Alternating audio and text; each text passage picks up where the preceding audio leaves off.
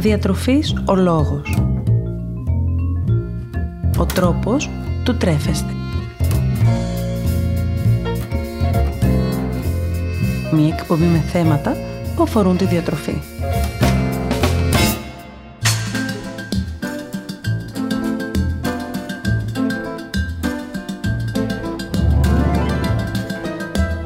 Καλησπέρα σας. Είμαι Μαριάννα Μανώλη, διαιτολόγος διατροφολόγος και σήμερα θα ήθελα σε συνέχεια της προηγούμενης ενότητάς μας να αναλύσουμε μαζί το δεύτερο μέρος των μικροθρεπτικών συστατικών, τα ανόργανα άλατα. Όπως αναφέραμε και στην προηγούμενη ενότητα που αφορούσε τις βιταμίνες, όταν αναφερόμαστε σε μικροθρεπτικά συστατικά, αναφερόμαστε σε εκείνα τα συστατικά που ο οργανισμός μας χρειάζεται σε μικρές ποσότητες, έχουν όμως σημαντική σημασία. Σας θυμίζω πως τα μικροθρεπτικά συστατικά, σε αντίθεση με τα μακροθρεπτικά συστατικά, δεν αποδίδουν στον οργανισμό ενέργεια, δηλαδή θερμίδες. Πάμε να ξεκινήσουμε λοιπόν με το τρίτο μέρος που αφορά τα μικροθρεπτικά συστατικά, τα ανόργανα άλατα ή αλλιώς τα μέταλλα.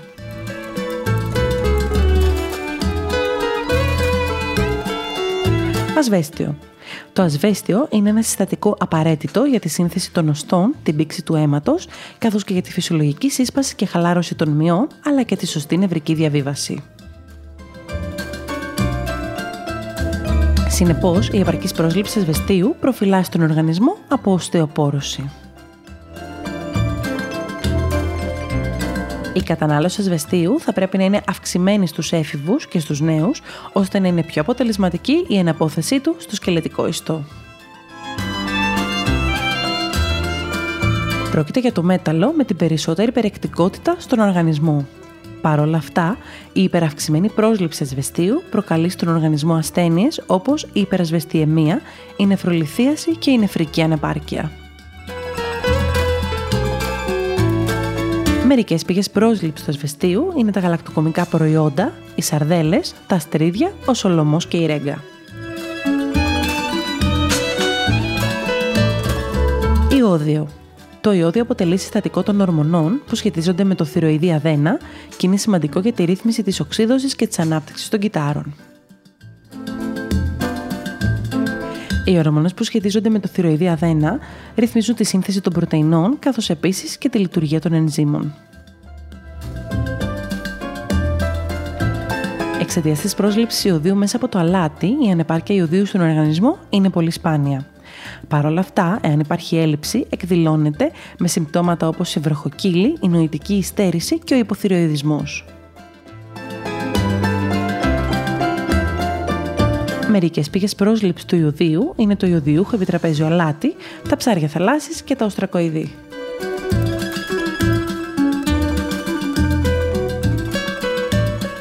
Θείο. Το θείο αποτελεί ένα απαραίτητο στοιχείο του οργανισμού αφού είναι μέρος της σύνθεσης των αμινοξέων, των βιταμινών και των ορμονών. Πιο συγκεκριμένα, είναι μέρος της κιστεΐνης, της ταυρίνης, της μεθιονίνης και της βιταμίνης Β7 ή βιοτίνης.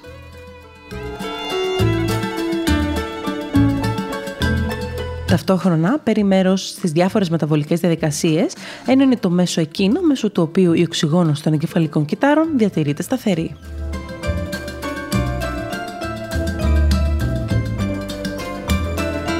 Ενισχύει τις αρθρώσεις και το νοσοποιητικό, ενώ βοηθάει στη διάσπαση και στην απορρόφηση του λίπους.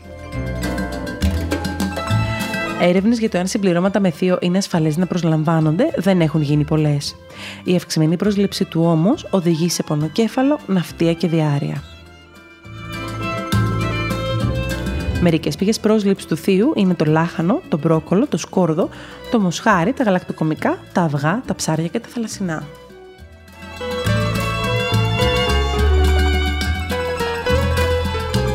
Κάλιο είναι απαραίτητο για τη σωστή λειτουργία των κυτάρων, των ιστών και των οργάνων του ανθρώπινου σώματος.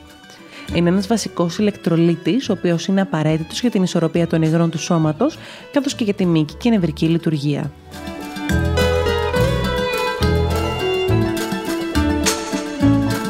Η μειωμένη πρόσληψη καλίου ή αλλιώς υποκαλλιεμία θα πρέπει να αντιμετωπίζεται έγκαιρα, αφού είναι μια πολύ σημαντική παθολογική κατάσταση. Αιτία της υποκαλλιεμία είναι η διάρρεια, ο ασκήτης, ο έμετος ή η χρήση διουρητικών και άλλες. Προκαλεί συμπτώματα όπως μυϊκή αδυναμία, σύγχυση, κόποση, μυϊκές κράμπες, στομαχικές και καρδιακές διαταραχές. Από την άλλη, η υπερβολική πρόσληψη ονομάζεται υπερκαλλιεμία και μπορεί να προκληθεί από καταστάσεις οξείας ή και χρόνιας νεφρικής ανεπάρκειας, διάφορες λοιμώξεις, αφυδάτωση και άλλες καταστάσεις. Η αυξημένη πρόσληψη καλίου μπορεί να οδηγήσει σε βλάβη στα νεφρά, αφού αυτά δεν είναι ικανά να αποβάλουν την επιπλέον ποσότητα. Στον οργανισμό, η αυξημένη πρόσληψη είναι συχνά ασυμπτωματική, μέχρι ότου η συγκεντρώση καλίου στο αίμα να είναι αρκετά υψηλά αυξημένη. Μπορεί να προκαλέσει μυϊκή αδυναμία και σοβαρές καρδιακές διαταραχές. Τα άτομα που πάσχουν από σακχαρό διαβήτη θα πρέπει να γνωρίζουν πως μειωμένη πρόσληψη καλίου μπορεί να οδηγήσει σε υπογλυκαιμίες.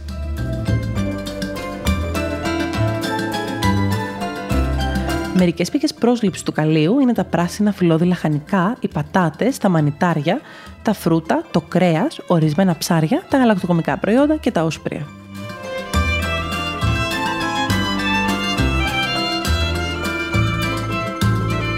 Το μαγκάνιο παίζει ρόλο στο μεταβολισμό του λίπους και των υδατανθράκων.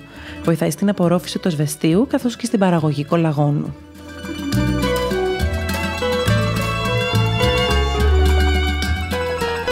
Έχει ακόμα σημαντικό ρόλο στην πήξη του αίματος και στο σχηματισμό των οστών. Η ελλειπής πρόσληψη μαγκανίου μπορεί να οδηγήσει σε κακή απώλεια του σωματικού βάρους και σε αλλαγές στο δέρμα και στα μαλλιά. Ταυτόχρονα μπορεί να επηρεάσει αρνητικά το αναπαραγωγικό σύστημα και τη λειτουργία του παγκρέατος. Συμπτώματα αυξημένη πρόσληψη από την άλλη δεν έχουν αναφερθεί. Σε πολύ ακραίες μόνο περιπτώσεις, ο οργανισμός παρουσιάζει παρόμοια κατάσταση με αυτή του Πάρκινσον.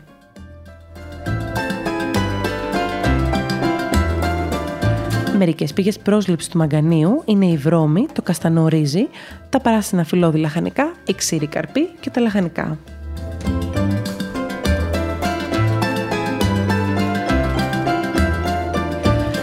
Μαγνήσιο. Το μαγνήσιο αποτελεί βασικό θρεπτικό συστατικό για τη διατήρηση της ηλεκτρικής τάσης των μεμβρανών, των νευρών και των μειών.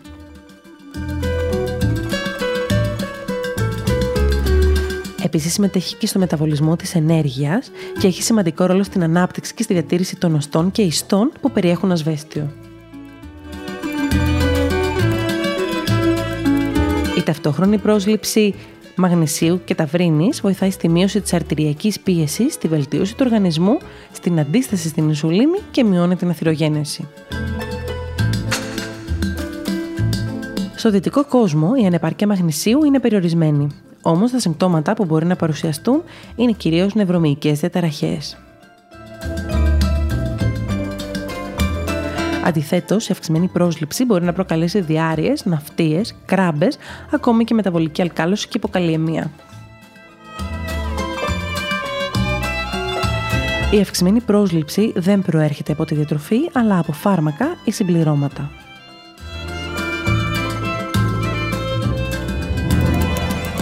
Μερικές πηγές πρόσληψης του μαγνησίου είναι οι τροφές φυτικής προέλευσης.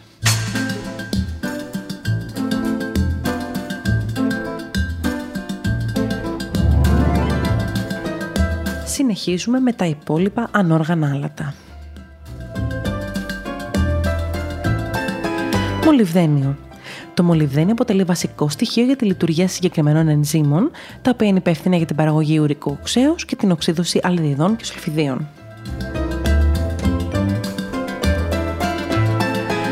Απορροφάται στο λεπτό έντερο και προβλήματα που να οφείλονται σε ανεπάρκεια δεν έχουν παρατηρηθεί, ούτε όμως προβλήματα που να οφείλονται σε αυξημένη πρόσληψη. Μερικές πηγές πρόσληψης του μολυβδενίου είναι το κρέας, τα σιτηρά και τα όσπρια.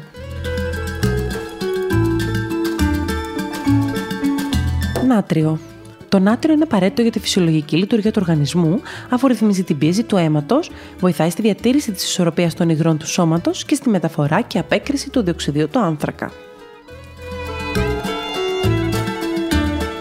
Ακόμη ενισχύει την καλή νευρική λειτουργία.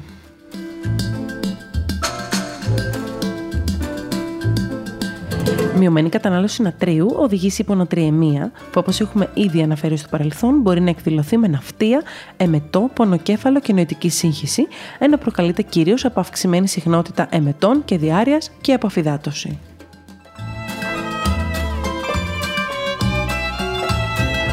Στον οργανισμό θα πρέπει να υπάρχει ισορροπία στην πρόσληψη νατρίου καλίου. Μερικές πηγές πρόσληψης νατρίου είναι το αλάτι, το οποίο εκτός από αυτό που προστίθεται κατά το μαγείρεμα ή μετά από αυτό, μπορεί επίσης να βρίσκεται κρυμμένο και σε πολλές άλλες τροφέ του εμπορίου.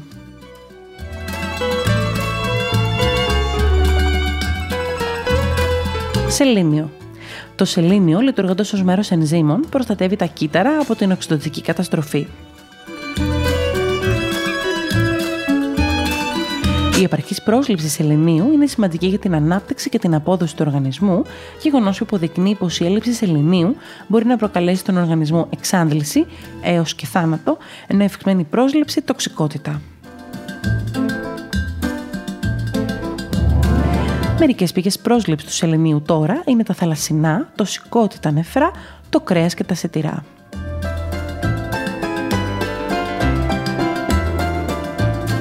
Σίδηρος. Η λήψη σιδήρου βοηθάει τον οργανισμό να προλάβει τη διατροφική ανεμία, ενισχύει την άμυνα του οργανισμού στις λοιμώξεις και ως τμήμα διαφόρων ενζήμων ευθύνεται για την αναπνοή των ιστών.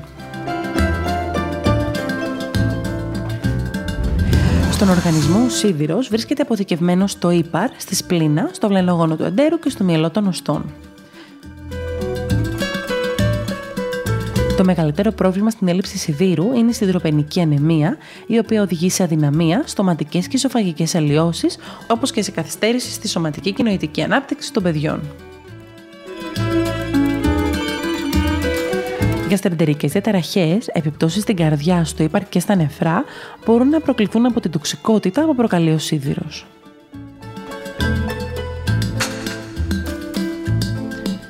Πηγέ πρόσληψη του σιδήρου είναι τα κόκκινα κρέατα, το σηκώτη, τα ξερά φασόλια, ο αρακάς, τα εμπλουτισμένα άλευρα, τα δημητριακά για βρέφη και τα εμπλουτισμένα δημητριακά.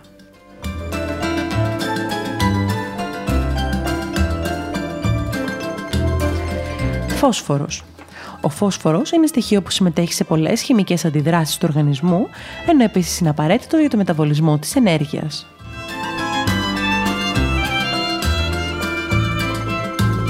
Αποτελεί σημαντικό συστατικό για τα οστά και τα δόντια, καθώς επίσης και για τη διατήρηση του pH του σώματος στα φυσιολογικά επίπεδα.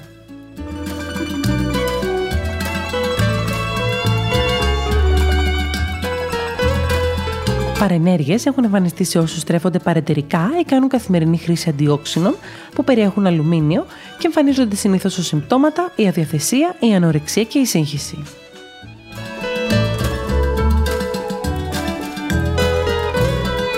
Μερικές πηγές πρόσληψης του φωσφόρου είναι τα γαλακτοκομικά προϊόντα, τα ψάρια, τα όσπρια και το χοιρινό κρέας.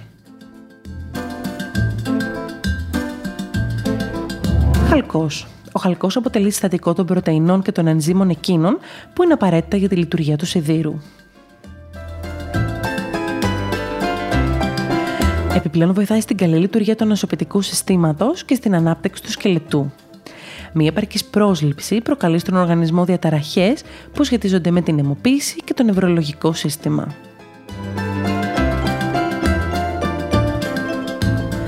Για τον ανθρώπινο οργανισμό δεν έχουν υπάρξει αναφορές που να δίνουν στοιχεία για την υπερβολική πρόσληψη χαλκού.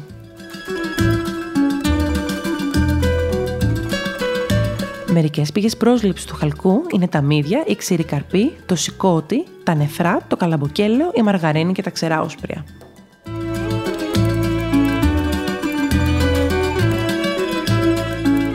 Χλώριο. Το χλώριο ρυθμίζει την οσμοτική πίεση και την ισορροπία του νερού στον οργανισμό. Βοηθάει στη δυσπεψία και στις διαταραχές του στομάχου, αφού συμβάλλει στη δημιουργία του υδροχλωρικού οξέως, το οποίο με τη σειρά του δίνει οξύτητα στο γαστρικό υγρό. Παράλληλα, συμβάλλει στην καλή μυϊκή λειτουργία.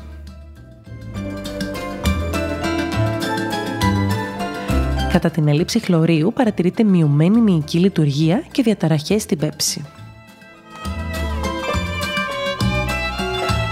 Μερικές πήγες πρόσληψης του χλωρίου είναι το αλάτι, τα σπαράγγια, το βούτυρο, τα ψάρια, οι φακές, το γάλα και οι ελιές.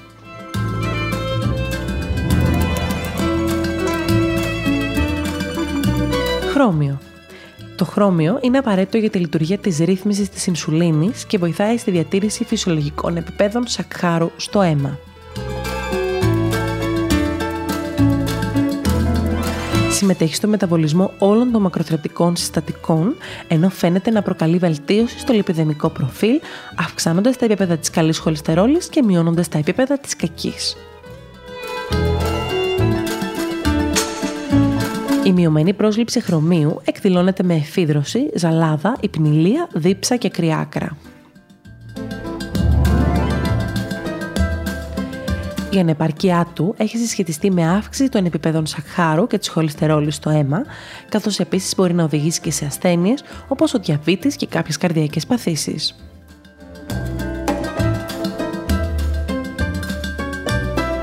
Παρατηρείται σε άτομα τα οποία τρώνε αυξημένες ποσότητες ζάχαρης, σε άτομα που υπερθερμαίνονται, αλλά και σε ορισμένες έγκυες γυναίκες.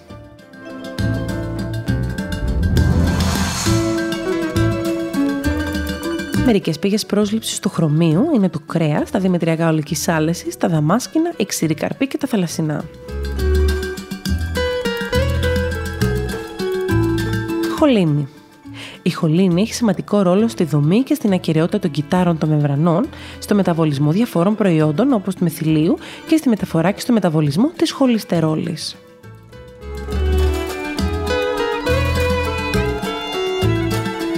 Παρενέργειες από χαμηλή πρόσληψη έχουν παρατηρηθεί σε όσους τρέφονταν αποκλειστικά με παρεντερική διατροφή ή σε ανθρώπους που προσλάμβαναν μία δίαιτα χαμηλή σε χολίνη σε ερευνητικό όμως επίπεδο.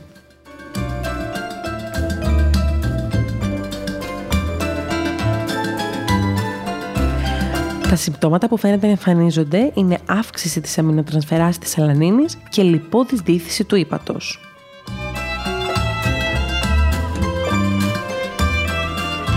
Από την άλλη, η οσμή ψαριού, η εφίδρωση, η σιελόρια και η υπόταση δηλώνουν αυξημένη πρόσληψη χολίνης.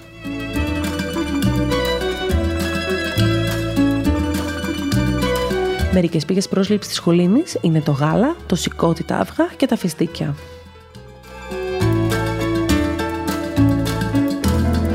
Ψευδάργυρος.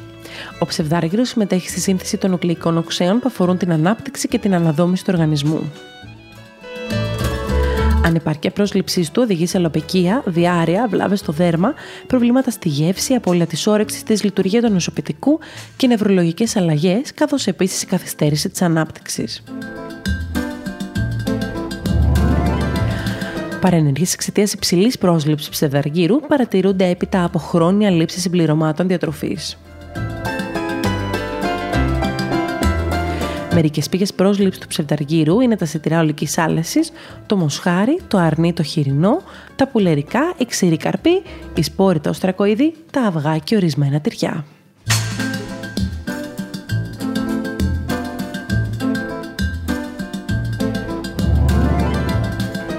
Η συμβουλή μου σήμερα για εσάς, όπως έχουμε πει και στο παρελθόν, είναι να προσπαθείτε να διατηρείτε όσο το δυνατόν μια ισορροπία στη διατροφή σας.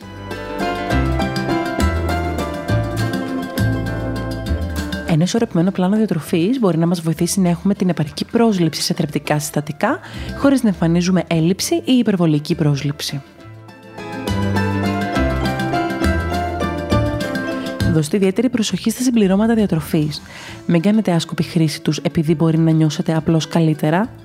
Αν αισθάνεστε κάποια δυναμία, ζητήστε να κάνετε αιματολογικές εξετάσεις για να διαγνωστεί αν υπάρχει οποιαδήποτε έλλειψη ή αυξημένη επάρκεια και ακολουθήστε έπειτα την κατάλληλη θεραπεία.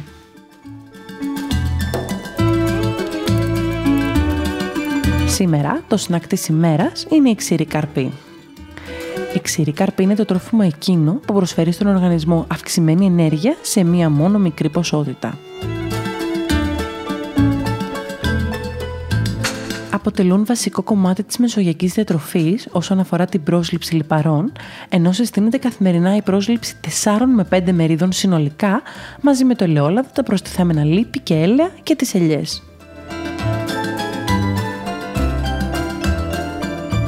Οι ξηρικάρποι λοιπόν αποτελούν την ιδανική επιλογή για σνακ, αφού είναι πλούσιοι σε μονοακόρεστα και πολυακόρεστα λιπαρά οξέα, σε βιταμίνη Ε και βιταμίνες του συμπλέγματος Β, σε διάφορα μέταλλα όπως ασβέστιο, μαγνήσιο, κάλιο, σίδηρο και άλλα, καθώς επίσης αποτελούν και μια καλή πηγή φυτικών πρωτεϊνών και φυτικών ινών.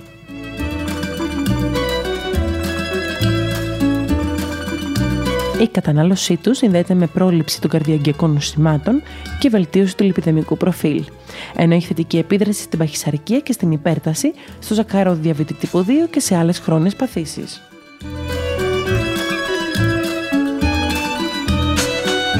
Παράλληλα, ενισχύουν το αίσθημα του κορεσμού, ώστε να μην νιώθετε λιγούρα μέχρι το επόμενο γεύμα. Σκέτη ή μαζί με φρούτα σε γλυκά ή σε σαλάτες, οι ξηροί καρποί αποτελούν ένα ιδανικό τρόφιμο για να επιλέξετε. Δώστε όμως ιδιαίτερη προσοχή στην ποσότητα που θα καταναλώσετε ή σε τυχόν αλλεργίες που μπορεί να έχετε, καθώς επίσης και στην αποθήκευση και συντηρήσή τους. Προτιμήστε ανάλατους και ομούς ξηρούς καρπούς, ώστε να προσλαμβάνετε όλα τα ωφέλη τους χωρίς πρόσθετες επιβαρύνσεις.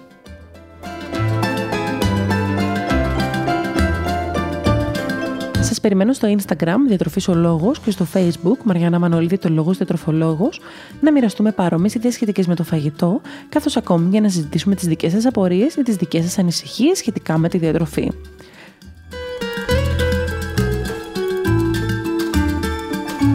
Να θυμάστε να απολαμβάνετε τις στιγμές σας και να μην ξεχνάτε πως εμείς ορίζουμε το φαγητό μας και όχι το φαγητό μας εμάς. Καλή σας συνέχεια!